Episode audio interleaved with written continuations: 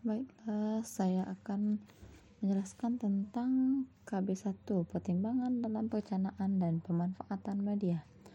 Mengajar dan melaksanakan pembelajaran membutuhkan perencanaan yang matang dan serius.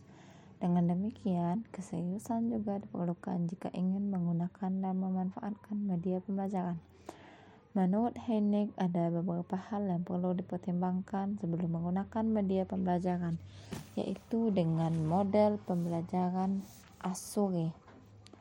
Yang pertama A. Analisis karakteristik berdasarkan ciri-ciri siswa yaitu mempertimbangkan siapa siswa yang Anda hadapi.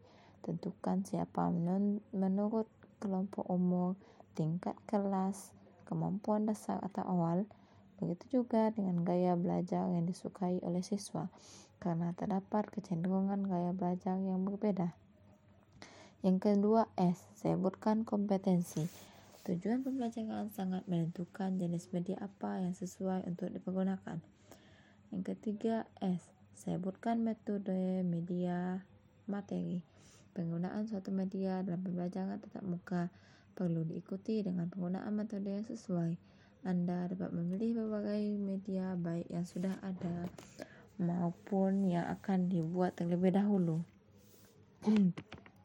Contoh jenisnya, jenis medianya mulai dari foto, poster, TV, radio maupun kaset.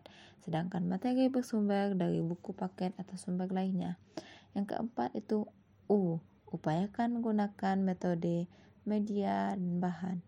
Anda dapat menggunakan kombinasi antara metode diskusi atau ceramah. Selanjutnya itu L.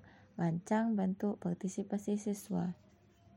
Ada beberapa hal yang harus Anda lakukan dan Anda persiapkan sebagai guru yaitu pertama bahan yang akan disajikan yang kedua mengecek kelas ketiga menyiapkan siswa dan yang keempat memberikan pengalaman belajar yang sesuai selanjutnya ada E evaluasi ada evaluasi yang telah dilaksanakan yaitu yang pertama, evaluasi hasil belajar dan yang kedua adalah evaluasi media dan metode pembelajaran.